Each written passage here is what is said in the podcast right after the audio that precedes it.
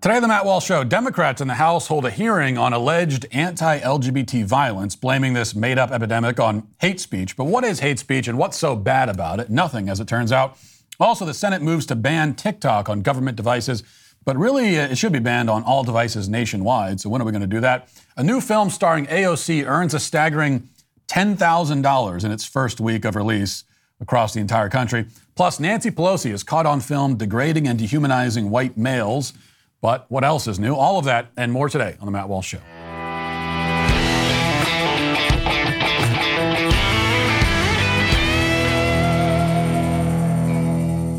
Hard year on the economy means that essential, practical gifts will be in high demand this year. Give the most essential gift of all America's best meat and seafood from Good Ranchers. With discounts on orders of five boxes or more, you can save on gifts for the whole family. When you give a box of Good Ranchers, you're giving them a true steakhouse experience with 100% American USDA prime and upper cut choices of beef, chicken, and seafood. Other meat delivery companies and even your local grocery stores import lower quality meat from overseas. Don't give your friends and family less than America's best this year. Not sure what to order? Well, Good Ranchers now offers gift cards so you can let your friends and family uh, choose for themselves what they want, or you can give the gift of a, of a subscription and inflation proof someone's meat budget for them. Go to goodranchers.com, use code Walsh at checkout to get $35 off your gift. That is goodranchers.com, code Walsh for $35 off. Good Ranchers, American meat delivered. Even after the White House was lit up like the gay pride rainbow and drag queens were invited for a celebration of a bill, of a bill codifying gay marriage and effectively abolishing, abolishing religious liberty nationwide, still Democrats in Washington decided that they had not done enough LGBT related virtue signaling this week. They'd done quite a lot of it, but uh, not enough. You can never do enough in their minds, anyway. And so yesterday, a House of Representatives Oversight Committee held a hearing on the subject of, quote, anti LGBTQI plus violence and extremism. Now, much of this hearing revolved around the Colorado gay club shooting, an attack that the media and the left are still blaming on alleged anti gay rhetoric, even though no actual motive has been identified or announced. Uh, it's, in fact, it's been several weeks now since this happened, and we've still been told almost nothing about the guy who did it who is still alive and in police custody and has been talking to police, but we haven't heard anything about what he said, which is quite suspicious. But all of that, of course, is unimportant to the propagandists. Now, there were uh, several notable moments to come out of the hearing, and not all of it had to do with uh, supposed anti LGBT violence and extremism. For instance, one witness, a woman named Jessie Pocock, with an activist group called Inside Out, took the opportunity to effectively deny the existence of detransitioners. They don't exist, she said. Listen. A lot of people in the news coming out detransitioning. Um, could you speak to that phenomenon and, and what, what's that person going through? Uh, did, were, did they get it wrong? Were they going through a period? Is it just a fluid thing? I mean, could you speak to that? Well, you know, I, I can't really speak to an individual's personal experience. I mean, you know, somebody's gender is just a really personal experience, but I can speak to you. I've been in this work for a long time. I know a lot of trans folks, close friends, um, family members. Well, the, and the I've just never is, heard a the, case of anyone detransitioning. So I honestly don't think it's a real. There's there's a there's a number of cases in the news right now uh, where this mm-hmm. this is happening, and the and the concern for parents have is, you know, we've all had awkward teen years uh, where we've questioned things and existence and a lot of things, and the question is is is kids who are maybe making a permanent decision even without the input of their parents now, the congressman unfortunately speaks over her at the end rather than allowing her to continue to bury herself with her own insanity. But she does say, to quote her, I've never heard of a case of anyone detransitioning, so I honestly don't think it's a real thing. Now, there are only two ways to interpret that claim. The first and most likely interpretation is that she's simply lying and knowingly denying the existence of detransitioners so that she can continue to trans the kids without impediment. The other possibility, which really isn't any better, is that this woman lives in such an enclosed, sealed off, hermetically sealed bubble that she actually has managed to avoid ever hearing about any case of any person regretting the fact that they mutilated themselves.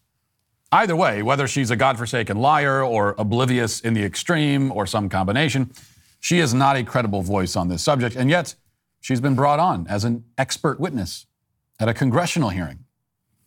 Somehow, though, that wasn't the most disturbing thing that she said during that exchange. She was also asked about the age of consent for gender transitions, and this is how she answered.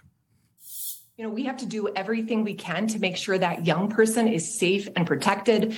We have, uh, we are constantly filing reports of abuse and neglect because of parents I, I not understand the cases young of, of- people who it they sounds are. like you're deflecting the question a little bit. Uh, I understand cases of abuse. There's laws to protect the abuse. I mean, schools actually are legally obligated to report cases of abuse. Mm-hmm. Same for churches and, and the like. Anyone who deals with young people, but uh, you know, do parents have a right? Should they be informed about what's going on? Do they have a right to know what's going on in their kids' lives? So I think, again, those of us who are protecting and supporting young people are there and trusted with the information of the things that they are dealing with. In terms of parents' rights to know at schools, I mean, here in Colorado, parents don't have the right. If a young person is questioning their gender or their sexuality, there are laws in place that say that they have the right to process that with their trusted counselor so you do- and so forth. Uh, You do a significant amount of your work with kids, even starting at age 13. Yeah. Uh, what what would be the age of consent then in your in your mind? Uh, in our community, the age of consent to mental health therapy is 12 years old. So we have laws that enable young people to connect with trusted adults who can support them. That is just so important. It prevents suicide.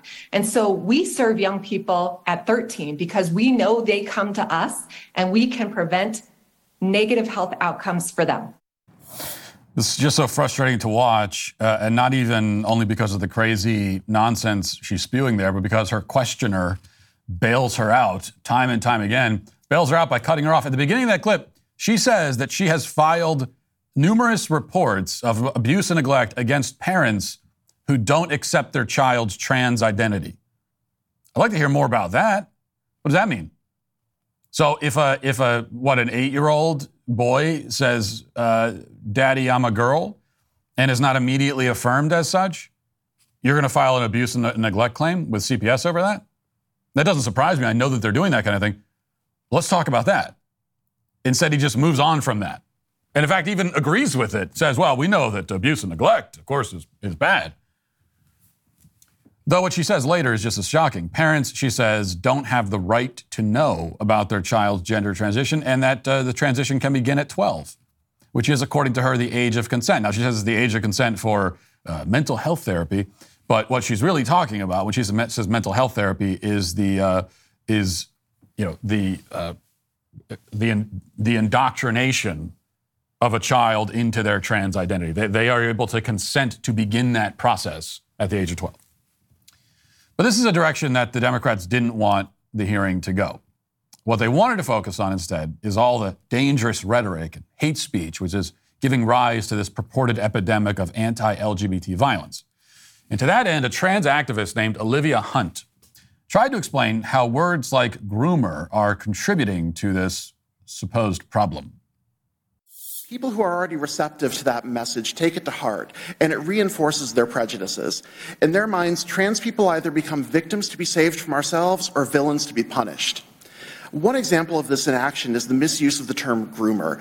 Anti LGBTQ activists have appropriated this terminology used by survivors of childhood sexual abuse and used it to slander LGBTQ people and our allies as predatory, harmful toward children. In reality, trans people are significantly more likely to be the victims of sexual abuse than perpetrators of it. And now, this misused terminology has become part of the political discourse around trans people and is invoked as a reason to further restrict our rights in the name of protecting children. This same rhetoric has subsequently been used as justification for violent anti LGBTQ activism. Heavily armed protesters have made numerous attacks or attempts at intimidation against family friendly pride events and drag performances around the country. Even hospitals have been targeted with bomb threats and intimidation tactics. Based on social media figures spreading baseless stories that the providers are, in their words, mutilating children. There's a straight line that can be drawn from the legislation trying to strip trans people of our human rights to the increasingly hostile and inflammatory rhetoric portraying us as a threat to society, to the acts of violence that have taken far too many lives. Okay, so uh, a few quick points here. First of all, it's true that many trans people have a history of being sexually abused. Um, that's true. Now, if the psychiatric industry in this country had any moral courage or intellectual curiosity, uh, they might be investigating why exactly people who have experienced sexual trauma are more likely to try and disassociate themselves from their own gender and claim a new identity. Might there be some sort of connection there that's worth exploring? But we don't explore it. It's just something we're not even supposed to talk about. Second, um, it's, it's not in our words that hospitals are mutilating children. They are, in fact, chopping the breasts off of minors. They are, in fact, prescribing drugs that chemically castrate and sterilize kids. The word mutilate means, according to the dictionary, until they change it, to inflict serious damage on. That's what it means. All of these things constitute damage, and the damage is both physical and serious. So when we use the term mutilate, we are using it because it is the most accurate way to describe what is going on. And third, we hear again how rhetoric causes violence. And this was, of course, uh, the main theme throughout the hearing. And as one witness put it, hate starts with speech. Hate rhetoric from politicians, religious leaders, and media outlets is at the root of the attacks, like at Club Q, and it needs to stop now. Rhetoric that makes people less than for being different.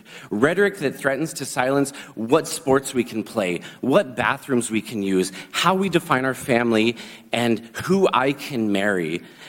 Every American uh, every American, especially those elected to positions of power, has a responsibility and a choice to use their words consciously. Hate starts with speech. Hate starts with speech. Now, this was also the thesis of a Scientific American report published this week titled, How Anti LGBTQ plus Rhetoric Fuels Violence. And it warns that hate speech from the far right is increasing the risk of violence against LGBTQ plus people, such as the Club, the Club Q shooting. Now, the report then, of course, as always, specifically singles out myself, Libs of TikTok, Tucker Carlson, the three foremost peddlers of hate speech in the country, we're told. And it asserts that we have sparked an increasing epidemic of anti LGBT violence. Now, I say asserts because there is nothing like proof or evidence provided, whether in the Scientific American report or in this hearing or any other time they talk about this. There's certainly no evidence that we have inspired violence, much less called for it, but there's also no evidence that the epidemic of anti LGBT violence is even occurring in the first place. Outside of the Club Q shooting, an event that, once again, we still do not have a confirmed motive for, they don't give very many specific examples of actual acts of violence carried out against gay or trans people. A picture is painted of a country where LGBT people are being constantly assaulted and killed by right wing bigots, and yet the picture is quite fuzzy and there's not a lot of detail to it. That's because it is largely imaginary. They have invented this crisis, they've invented it, which means that they can invent the cause too. And the cause is me, Libs of TikTok, Tucker, you, all of us who express views on gender and sexuality that, that, uh, that they disagree with, uh, we are guilty because we are peddling hate speech. And that brings me to the crux of the matter here. What, what is hate speech exactly? Well, hate speech is any speech that the left hates. And it really is that simple. If you don't believe me, then go up to any leftist and, and really test me on this. Go up to any leftist, ask them if there is any criticism of gender ideology or the LGBT agenda that they would not consider hate speech. Is there any way to, for example, object to the transitioning of minors without engaging in hate speech? Is there? No, I know I get blamed for being very abrasive and direct and blunt and uh, uh, you know inflammatory in the way that I phrase things. Fine, whatever. Is there any way that I could phrase it that would be acceptable, or at least not hate speech? Is there any way to advocate for biblical marriage without engaging in hate speech? Is there any way to defend the biological nature of womanhood without being guilty of hate speech? Have they ever in their lives heard anyone ever express any of these views in a way that they did not consider hate speech? The answer on all counts will be no. And I dare any of them to prove me wrong. I dare any of them to provide an example of a fundamental criticism of their view on gender and sexuality that they do not classify as hate speech. They can't. And that's because hate speech simply is, by definition, the rejection of left wing ideas. That's what hate speech is. And to be clear, when I say that, okay, it's not that the left has misused or abused the term hate speech to support their causes. That's not it. They invented the term. This is their term. It exists for no other reason than to silence conservatives. That's the whole point of the concept. There is no neutral or non ideological or non political way to understand the concept of hate speech. The concept is nonsense when considered objectively. If you try to use, re- remove ideology and politics from it and just think about it on its own terms, I mean, hate speech? The hell is that? So, speech that expresses hate is hate speech? But, but how could you just lump all that into a category and say, well, all that's bad? Aren't there things that are worthy of hate? Don't we all agree that there are some things in life that we all should hate? If I use my speech to communicate my hatred of uh, slavery or rape, is that then hate speech? Well, in a literal sense, yes. I'm using speech. I'm saying that I hate something. It's hate speech. But that's not what they mean. Because hate speech is, again, speech they hate. I think we might better call it hated speech. So when you hear hate speech, think hated speech. And that's why I don't bother defending myself against the hate speech charge. There are some on the right who do and who waste a lot of breath by saying, I don't engage in hate speech. You engage in hate speech. You're the hate speecher, not me. I embrace it. So when they say, oh, this hate speech, Matt, sure, okay. Yes, I say things the left hates. And yes, I myself express hatred. I hate the abuse of children. I hate the assault on truth and science. I hate the left's attack on common sense and reality and decency. Um, I hate the trans agenda. I hate it with a passion. Hate all of that. And I use speech to express that hatred. And it is speech that the left hates. So the speech is hateful and hated. Hatred all around. Hate speech. Sure, fine. Guilty as charged and proud of it. Let's get to five headlines.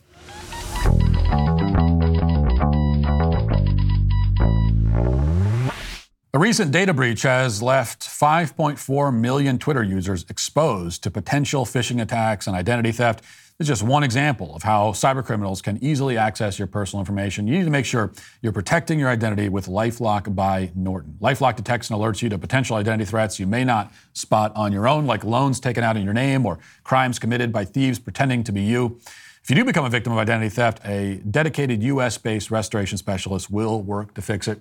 Nobody can prevent all identity theft or monitor all transactions at all businesses, but it's easy to help protect yourself with Lifelock by Norton. Join now and save 25% off your first year at lifelock.com slash Walsh. That's lifelock.com slash Walsh for 25% off.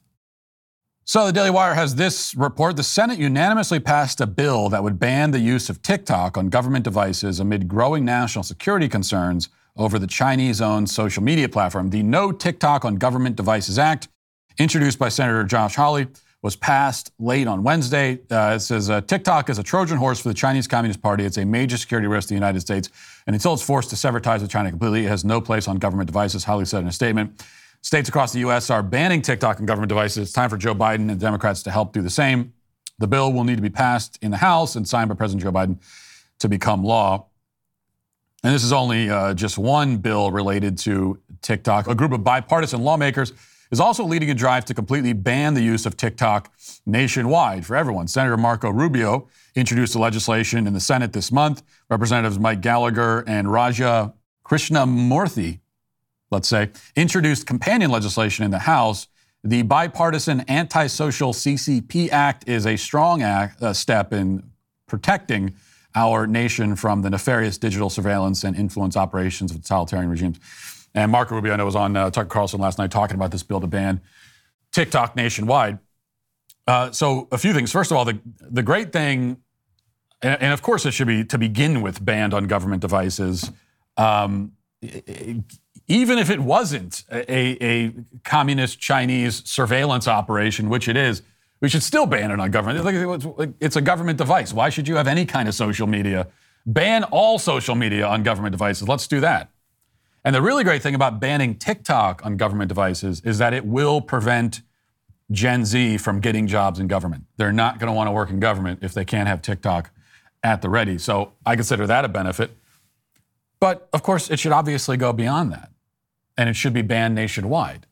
There's just, there's no argument. I have not heard one salient argument as to why TikTok should not be banned nationwide across the entire country. I haven't heard it, and, yet it remains unbanned. Uh, yet it's it's still out there, and we're allowed to use it um, when there's no good argument for it. It is once again just a fact that it's a surveillance operation by the communist, communist Chinese government.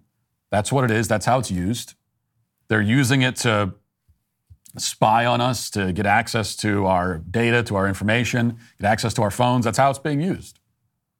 And on top of that, as if we need more reason to get rid of it, uh, on top of that, it's, it's just absolutely toxic for kids. It is, uh, it's destroying kids. And it's not the only social media platform. Of course, if you get rid of one, it'll just be replaced by another. We understand that. But that's not a good enough reason to keep it around. So you've got something that's that's poisonous to kids, that's just like ruining entire generations of kids who are, who are, who are addicted to this thing. Um, and also, it's being used by an adversarial government to spy on us. And yet, we're still sitting around talking about, hmm, should we? Is it really the right thing to ban it, though? Um, all right, let's move to this. So, if hate speech makes no sense, neither does the category of hate crime. Um, and also, at the aforementioned hearing, there was another witness who, and much of what he says here, uh, unlike some of the other witnesses of this hearing who just were, uh, everything they said was totally insane. Much of what he says here I agree with, and he calls for the for the death penalty for hate crimes. Let's listen. At the population level, most people who hate will never convert their hate into a crime, meaning that education produces little prevention per hour or dollar expended. Rather, the members of this committee want to more effectively combat hate crime. They should do so by supporting the criminal justice system. Increased funding for police hiring to remediate the decline in police employment per capita since the Great Recession. Better fund police investigations integral to clearing hate crime cases. Support state and local prosecutors in forming specialized hate crime bureaus including by coordinating information sharing in the challenging area of hate crime prosecution. In- increase federal hate crime penalties and encourage the Department of Justice to pursue hate crime charges in states where local laws are insufficient, such as in New York State, where the Buffalo grocery shooter cannot be executed for his heinous offense, a situation, I add, which also obtains in Colorado. Hate crime against LGBTQ people and otherwise is a serious issue, and we must take it seriously. Doing that means treating hate criminals like the criminals they are and bringing the full power of the justice system to bear on them. Now, I agree that these mass shooters should be executed. Absolutely. Execute them, execute them, do it swiftly, do it publicly, as far as I am concerned. Bring back public executions. Uh, I've long advocated for that um, for mass shootings and for many other crimes as well. But the issue is with the category of hate crime. Uh, as we've talked about on the show recently, is there any motivation for a mass shooting that would be less bad than any other motivation? Okay, is there a less bad version of a mass shooting? Now, I'm not sure that I believe, as some will say, that all such crimes are motivated by hatred, because that's one criticism of the hate crime category is that, well, if you're killing people, then obviously you hate them. So, uh, how can we even distinguish? I don't think I agree with that. I think I think I think that crimes can be motivated by other things: indifference to human life, envy, uh, you know, uh, a kind of psychopathic boredom. I mean, these people are motivated by all sorts of things. Hard to know exactly what's going on in the mind of a mass murderer. Whatever's going on in there, it's dark and twisted and horrifying. But why does it matter? I mean, imagine you have two mass shootings. Okay, imagine two mass shootings on the same day in the same town, killing the same number of people okay, hypothetically. And in one case, the mass shooter is a racist. And we know that because he's got the manifesto and everything, and he's targeting black people, and he's very open about that's why he's doing it. In the other case, the mass shooter is, let's say, a psychopathic nihilist, indifferent to human life, um, killing people of all different races, and doing it just for entertainment and to feel a, a sense of power and control in his life. Same number of dead people, same trauma for the survivors, uh, same bloodshed. Is the former crime really worse than the latter? Really? It's worse? I mean, how, how can it be worse? How can either be worse than the other? It's, it's as bad as you could possibly get. Um, should one be treated harsher? Like, are you going to walk in onto the scene of the second shooting and go, "Oh my God, what happened here? This is why did he do this?" And someone says, "Well, he's a nihilist, uh, a psychopath. He's indifferent to human life." Oh, so, oh, so he's, he's it, this wasn't hate. Well, phew, thank God. I thought, I thought he had a bad reason to murder 32 people. In fact, if anything, if anything, it goes the other way. If anything, we should be slightly less worried about the hate crime perpetrator. Because hatred can be redeemed. A hateful person can be, in theory, reformed. Now, mass murder should all still be executed, in my opinion. But my point is simply that of the two types of violent scumbags, the hate crime bigot and the nihilistic psychopath, um, if we have to parse this and, and split hairs and everything and who's worse than the other, the latter probably poses the greater danger and is less likely to be reformed. I think, I think you could make a, a better argument for that. But though, again, to my mind, they should be treated the same. Because this whole argument is, uh, you know, maybe it's interesting on an academic level, but when you try to put it into action in the criminal justice system, it's just absolutely ridiculous. Because no matter why they did it, it doesn't matter. It's just as bad, no matter what the reason was. All right, the Daily Mail has this uh, report a documentary by Nancy Pelosi's daughter, Alexandra, reveals that the House Speaker uh, was speaking to President Barack Obama after Democrats endured the famous off year shellacking, and this is back in 2010, blaming white male voters getting in a mood over the sour economy. Her assessment came after a wipeout that cost the party its majority after enactment of Obama's signature Affordable Care Act, then often derided as Obamacare by its opponents. So this documentary is apparently called Pelosi in the House. And if you want to watch it for some reason, it's on HBO. So you can go. If you want to watch a documentary about Nancy Pelosi, you can go do that. But here's the scene in question. Are worried about the economy since the president took office. Unemployment rate has been above 9% for Our members have said they don't regret their health care deal got across the board. Even if we never passed health care reform, we were still going to lose this election because of 9.5% unemployment. Because it wasn't about that, it was about jobs. The white male thing is just, that's a dominant thing. And uh, when they don't have a job, uh, in the mood, and uh, so uh, we'll have to make some decisions in our caucus about how we go forward. The white male thing. She says the white the white male thing. That's just when they don't have a job, they get in a mood. Now, needless to say, uh, this is a career killer, even for someone like Nancy Pelosi. If you put any other group in that sentence, imagine her saying, you know, the black male thing. They get in a mood sometimes. She says that and it's done. She's it's over. Like this is someone who's been in the House of Representatives for for 350 years before it even existed. She was she was in it, uh, and that would be enough to kill her career. But you could say that about white males. And the thing is, you know, they put this in a documentary. It's not like this was some behind the scenes footage that she did her, this is her daughter put this out there. This wasn't some kind of expose. It, they have no problem with this. She would say this publicly. The Democrats would say, she would say almost exactly that in front of a microphone at a press conference. She has no problem with that because there's, there's no penalty. There is no, um, you know, there's no downside really politically to heaping scorn and contempt on white males. The white male thing. She's call, calling us things, just to be clear. So why not? They're very open about it. And one of the reasons why they can be so open about it and why there is no penalty is that Republicans don't have the guts or the brains to counter this. You know, they, she can go out and say whatever she wants about white males because even her political opponents won't say anything about it. They're not going to stand up there and say, This she she is she is uh, she has hatred of white males. She is she is anti-white male. Okay, she's a racist and a sexist. They're not going to get up and say that. They're not going to accuse her specifically by name of anti-white male bigotry. They won't say it. Even though that's exactly what we just heard, and Democrats could not be more clear about it in villainizing and demonizing white males. They're very open. But Republicans, of course, the media is not going to call her on it. So if the media is not going to call her on it and her political opponents won't call her on it, then that's it. She's fine. And Republicans won't do that. They will not by name, they will not name anti-white racism, and they will not name anti, uh, uh, especially anti-white male bigotry. They won't do it. To their own detriment.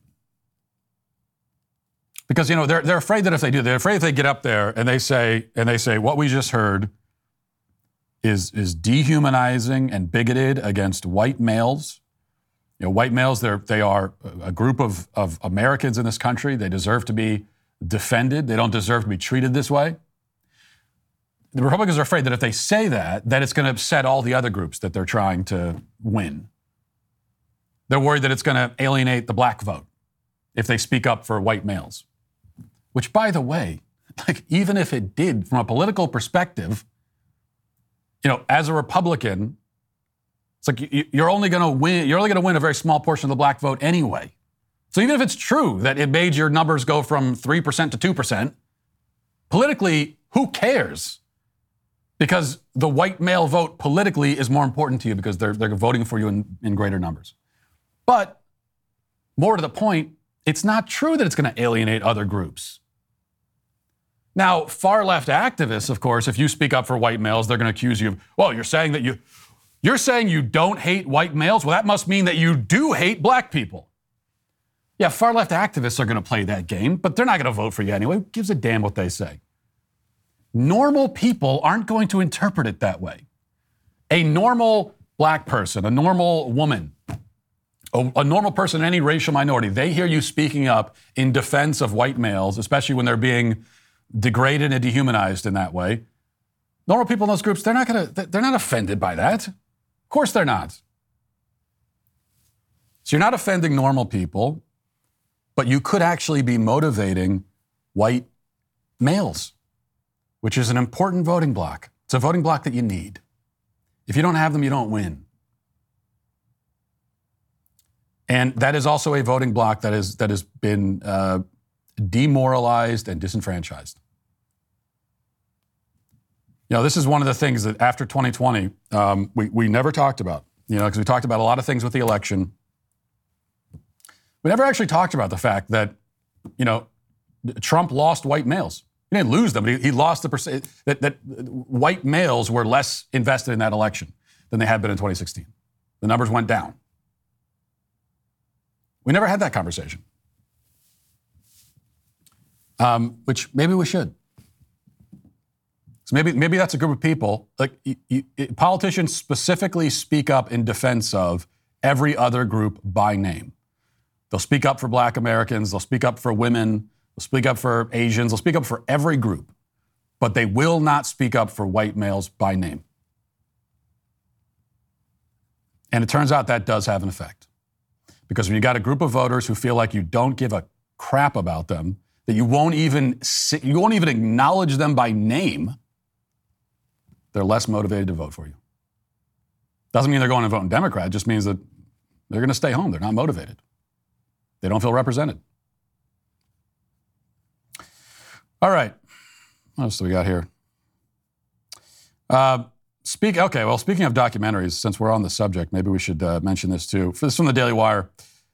The climate may be getting hot, but AOC's new movie is most definitely not. Well done. Representative Alexandria Ocasio Cortez has a new documentary out, To the End. Um, and if movie theaters are paying attention to ticket sales, they realize it's already run to the end. The flick opened on December 9th at 120 theaters. But since then, it's made $9,667. Okay? You know, it's about a week. On over 100 screens, it's made less than $10,000. That is 80 bucks a screen. And let's say the tickets are 1625 as they are at Regal Theaters. That would equate to fewer than 600 people who actually saw it. So that's about, uh, do the math on that. So that's like um, just about five people, five or six people, a theater went to go see this movie. Perhaps viewers just didn't want to sit through this. This is uh, the movie synopsis. It says Stopping the climate crisis is a question of political courage, and the clock is ticking. Over three years of turbulence and crisis, four young women fight for a Green New Deal and ignite a historic shift in U.S. climate politics. Now, the, the film drew 83% approval from uh, Rotten Tomatoes, of course, but nobody actually wants to see this thing. And I know that you're really hoping that you'll get a chance to watch the trailer of this because you're hearing the description. You're thinking, I need to see some clips of this thing. And don't worry, I got you covered. Uh, here's the trailer. Fighting for change politically requires faith. We are building an army of young people to stop the climate crisis and create millions of good jobs for our generation. Everyone wants to talk about this dispassionately, but this is the world that I will raise my kids in. The more centrist wing is arguing that they want to maintain the status quo. Ain't nobody gonna keep us down. This is going to be the moonshot of our generation. Moments of crisis crack open the window of possibility. Sometimes I feel like my job is to get my hands dirty. You're not gonna trick us. Hell no. Now is the time to leverage our power. We have tens of thousands of new people joining. We're in the battle for the soul of the Democratic Party. Make them feel like they're going to lose their seats if they don't support this. Let's stop. Let's let's stop watching it. So you've seen enough of it. Um, a few things. First, it, it interesting things going on here. I mean, nothing interesting in the film itself, but um, first, the, the Democrat Party just doesn't have any stars at all. They don't. They don't have any interesting people in the Democrat Party. Um, AOC is the closest, and yet, you know, she's she's probably the biggest star in the Democrat Party. She's not the one that has the most influence in Washington, for sure, but but she's the biggest star, uh, most well known, most famous, popular, I guess. And yet, and yet, still, like she's the best they can do as far as that goes, and and, and yet nobody cares because she's actually not interesting at all. She's not an interesting person.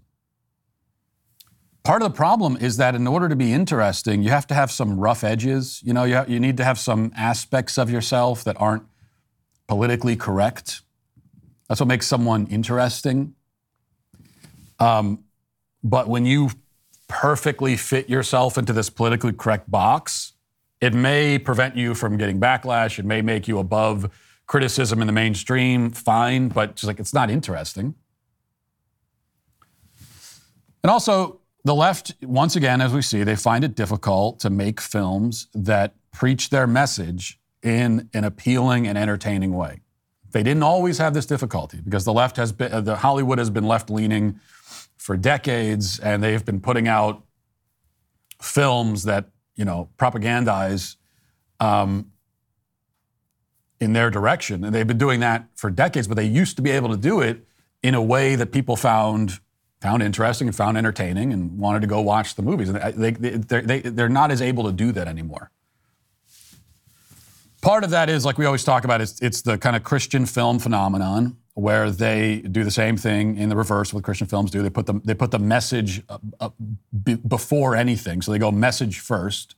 They worry about getting the message across before they worry about actually putting out an entertaining piece of content. That's part of it. I think also, you know, they don't think that the masses are worthy of being appealed to in the first place, I think. They, they, they think almost like they would be, it'd be beneath them to try to appeal to the masses.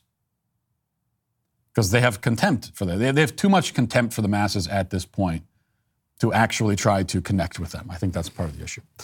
All right, finally, this is from the Mirror. It says science fiction is about to match up with reality as the world's first artificial womb facility has been announced, where you'll be able to choose your baby's characteristics from a menu. Ecto Life, the brainchild of Berlin based Hashem El Gali, a biotechnologist and science communicator, is a concept based on over 50 years of groundbreaking scientific research. In theory, they'll be able to grow 30,000 babies a year in their lab, uh, and he believes the facilities would allow infertile couples to conceive a baby and become the true biological parents of their own offspring. But they also plan to offer an elite package that would allow you to genetically engineer the embryo before implanting it into the artificial womb, with everything from eye and hair color to strength, height, and intelligence as choices. Hashem explains introducing Ectolife, the world's first artificial womb facility, which is powered entirely by renewable energy.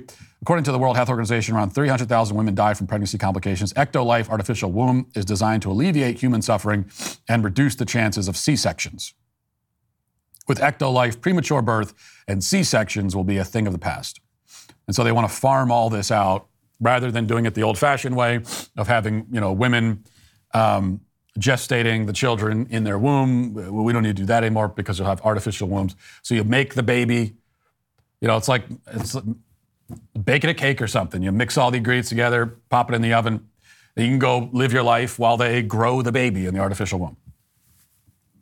You know, I'm, skeptical about uh, whether this technology will ever actually be functional. Um, or if it will just continue to exist in theory. They've been talking about doing things like this for decades. Um, and maybe they're closer now than they've ever been, but I'm, I'm skeptical of that. Either way, I will never fail to appreciate the irony that we are, as a culture, obsessed with organic, all natural, you know, we're obsessed with that when it comes to items you find at the grocery store. We're obsessed with finding things that are not genetically engineered unless we're talking about human beings themselves, right? As our food gets more organic, um, our manner of human reproduction, on the other hand, becomes less organic. So we can see the value of doing things organically when it comes to food, when it comes to cosmetics, whatever. But somehow, the very same people who see the value there, they can't see it when it comes to themselves and reproduction. And I mean, eventually, our salads will be more organic than the people eating them. That's, that's where we're headed. And I think many people on the left in particular can't see a problem with this because they don't have any concept of, of, of human dignity to begin with. They just have no concept of that. And so, for those of us who have a concept of human dignity, even if we struggle to articulate what human dignity is or why it's important, um, because it's something that, you know, for most of human history, it, was, it was not something that was fundamentally challenged. But now it is. Like when you have people that are, that are, that are just flat out denying that human, that, that human dignity exists in the first place. And so, but those of us who innately recognize it, um, it can be it can be hard for us to understand and, and, and, and we see something like this, and we just, because we innately recognize the value of human dignity, we see something like this and we immediately see it as horrifying. Like, of course, you're going to grow babies in a artificial womb and pick out what kind of people they're going to be from a menu, just like constructing them like Frankenstein's. It's horrifying. We, we instinctively recognize that. But people on the left, they don't because they don't see human dignity as a, as a thing. And, and you know, human dignity is rooted in the fact that we are made in the image and likeness of God. That's what it's rooted in. But if you believe, as people on the left do, that there is no God and that we are gods ourselves, man, it makes kind of sense. You, you, you, you know, we are gods. There is no God except the individual. And so I can make a person in my image because I am the God. I think that's what's happening here. Let's get to the comment section.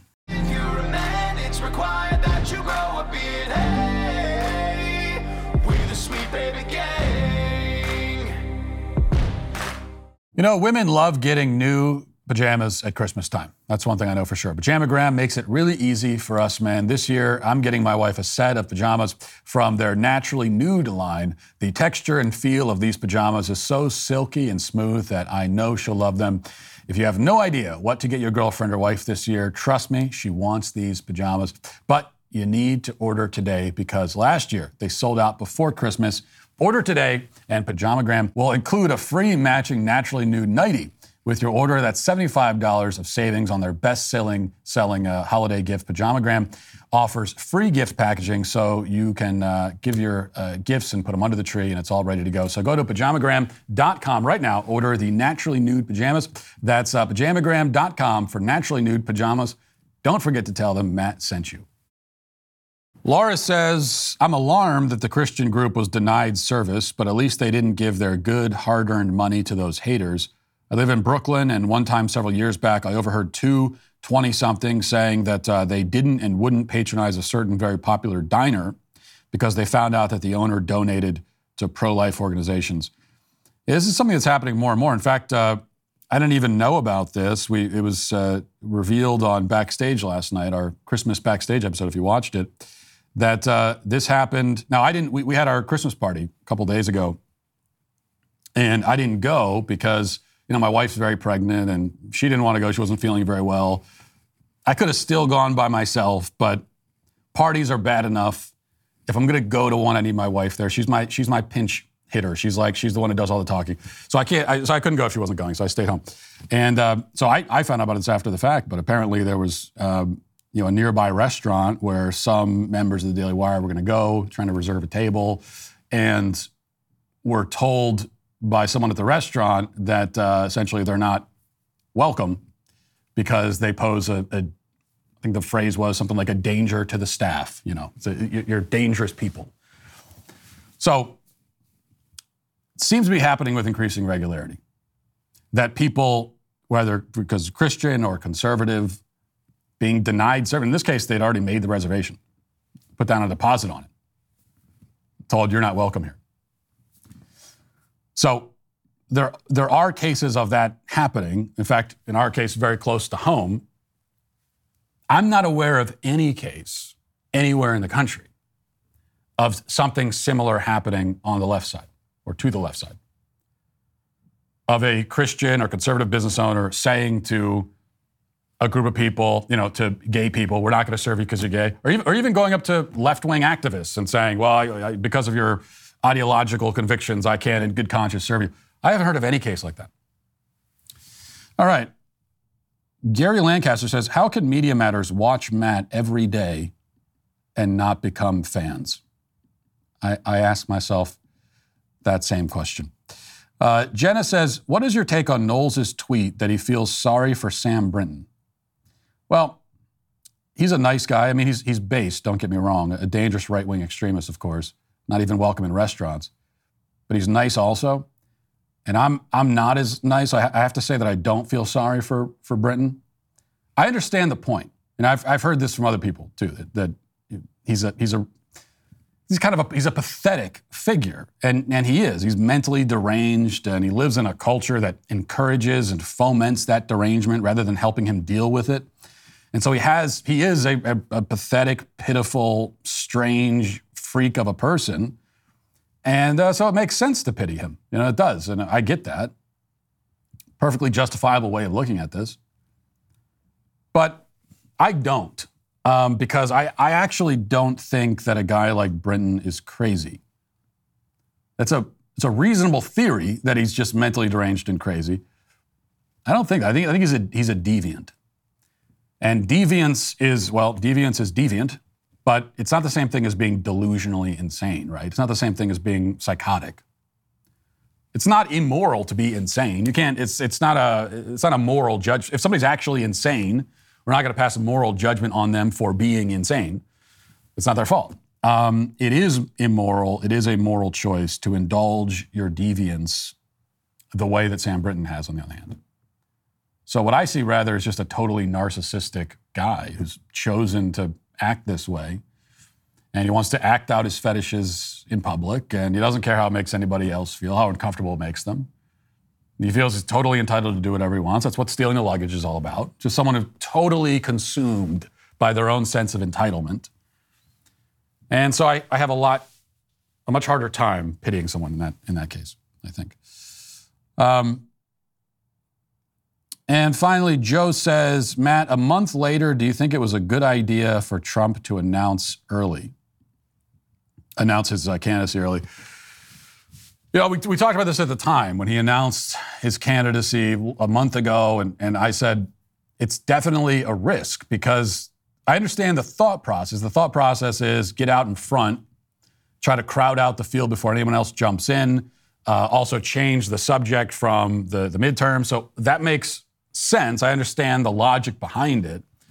But the risk is that you get in so early and now you've announced, and now you're in your campaign mode because you've announced your campaign, and now you got to keep the momentum going for like two years. That's that's a long time to have to try to draw that momentum out, and you also don't have any other candidates in the field yet. So there's no one to be to attack. There's no one to um, to be debating. So you've got to totally on your own generate this excitement and momentum and keep it going. The worst thing you could do is announce your candidacy and then just sort of disappear and all the momentum dies. And it seems like that's more of what has happened so far. And it was kind of doomed to happen that way. It's just not possible. Even, Trump, it's just like, how do you keep the momentum going that long? So I think uh, in the end, it seems to me to have been a miscalculation, but um, in effect, what it means is that he's going to have to sort of relaunch his campaign at a later date. He's already announced it, but then you're going to have to kind of, once we get closer to it, he gets to a point where he can actually maintain the momentum, then sort of relaunch it. I think that's what he's going to have to do. Have you been procrastinating your holiday shopping until the last minute? Well, I'm here to tell you that uh, the last minute is closer than you think. Today is your last chance to guarantee that your sweet baby gang swag shack items arrive before Christmas. You got to get them now. Get my best selling LGBT children's book uh, Johnny the Walrus. It's cuddly plush walrus companion. You can indulge in the nostalgia of the Sweet Baby album tee and find the epitome of the SBG with the Matt Walsh Superfan bundle. And for the Sweet Baby ladies in the audience who are struggling to find a gift for the man, the men uh, who aren't in the Sweet Baby gang, don't forget to check out Jeremy's new hair, skin, and body care gift bundles that are 100% woke free and now 30% off. If they're in the Sweet Baby gang, they can get that too. I don't know why we're delineating that way. Men need soap and shampoo, but they uh, don't enjoy buying it for themselves, and they especially don't enjoy buying it from woke corporations who hate them and their values. Be it the luxurious Jeremy's Beard Kit, the tea tree and peppermint shampoo and conditioner, or my personal favorite, bamboo charcoal body wash made from the primary food source of my least favorite animal, pandas. We're starving more pandas by the day.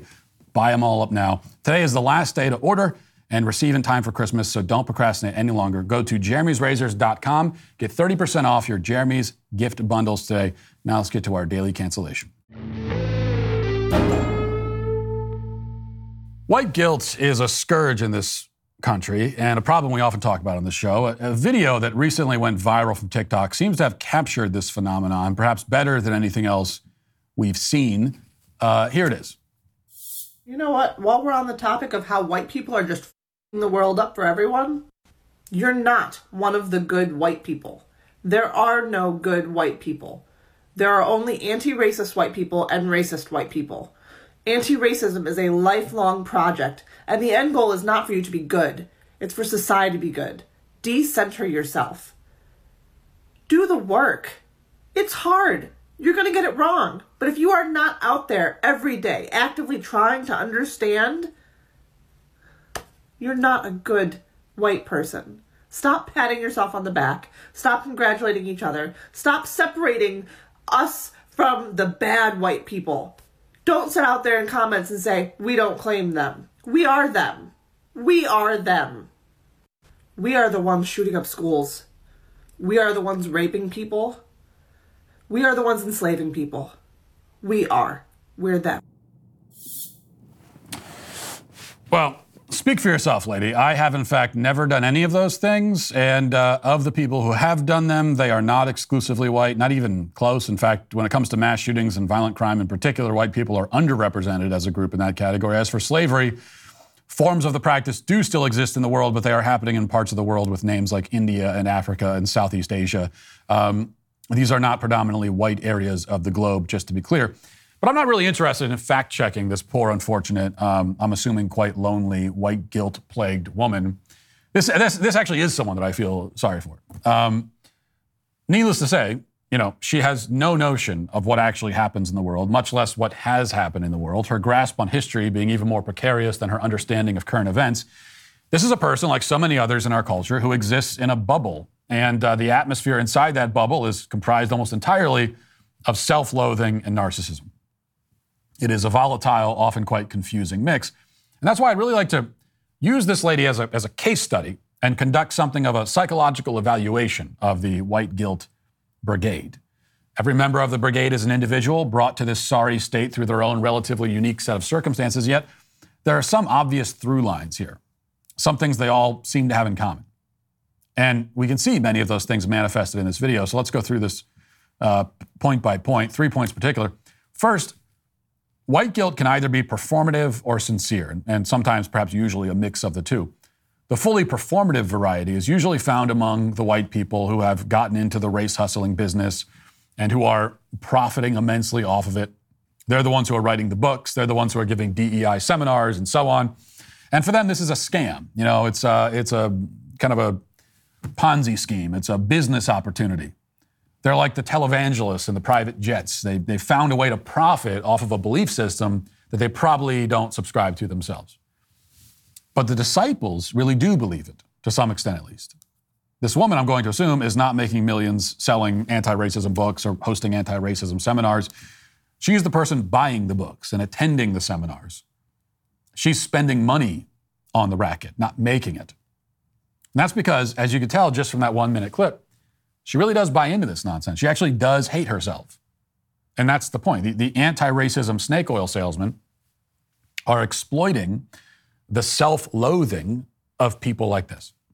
She was already lonely. She already had a low self image. She already hated herself before she ever discovered anti racism or learned the vapid, meaningless mantras like do the work. Anti racism simply gave her a way of understanding her own self loathing. It gave her something to channel it into and through. So, what she gets out of the deal is, if not financial profit, at least, um, and if not emotional stability or happiness, at least she gets a feeling of unearned moral superiority. She hates herself, that much is clear, but she also gets to feel superior to other white people who have not done the work as much as she has. This is exactly the attitude that she's ranting against in the video, but she is lecturing other white people for their feelings of superiority while herself standing on a perch of moral superiority. This is ultimately the promise of anti racism. This is the reward that it offers to white disciples. It will not make you feel better about yourself. It will not give you happiness, but it will at least make you feel holier than those other white scumbags. Second, it's interesting to note how white women in particular seem to be so susceptible to this stuff. Most of these sorts of videos, and I've seen too many of them, are made by women. And if you if you talk to anyone who's ever been to an anti-racism seminar, um, they will tell you that it's usually a majority women. And I think that's because most obviously women tend to be more emotional, which is which is a good thing generally. You know, a man might sometimes complain about the overly emotional women in his life, but the truth is that he wouldn't want it any other way. His wife or girlfriend's emotional outbursts might annoy him sometimes, but he certainly would rather she be emotional than cold and distant. This is the nature of the two sexes, right? The things that frustrate us about each other the most are the things that we love uh, about each other the most. But a, a woman's more emotional nature can make her easier to emotionally manipulate in this way. And in particular, women are more naturally empathetic than men. Now, this again is a positive trait. It's something that men love about women. Yet, that empathy, if not properly calibrated and pointed in the right direction, can be exploited and weaponized and turned against itself. White guilt is, in, in part, a sort of misplaced, mangled, perverse, deranged form of empathy. It's not entirely unlike, you know, the psychology that leads some women to strike up love affairs with murderers in prison. Kind of a similar thing going on. Third, final point whether it's a man or a woman expressing their anti racist white guilt, what we're also seeing is the religious impulse at work. This is maybe the most important point to understand. There, there is, there is uh, no escaping the fact that man, that man is religious by nature. We naturally search for the transcendent truths that will give our lives meaning. Not only that, but we naturally recognize our own sin, our own guilt. And we look for ways of relieving ourselves of that burden. We seek atonement, we seek absolution, we seek penance. Anti racism provides an outlet for those desires. It's the wrong outlet. It's wholly unsatisfying and insufficient, but it's the sort of religion that non religious secular liberals are stuck with. This is all they got. The religion has borrowed, you know, the concept of it borrows a lot of the concepts because it, it, it doesn't create anything of its own. Leftism never does, so it, it can only borrow from what already exists. In this case, it borrows the concept of original sin from Christianity and comes up with its own warped version. Of course, in Christian theology, original sin is guilt shared by all people everywhere. We are flawed.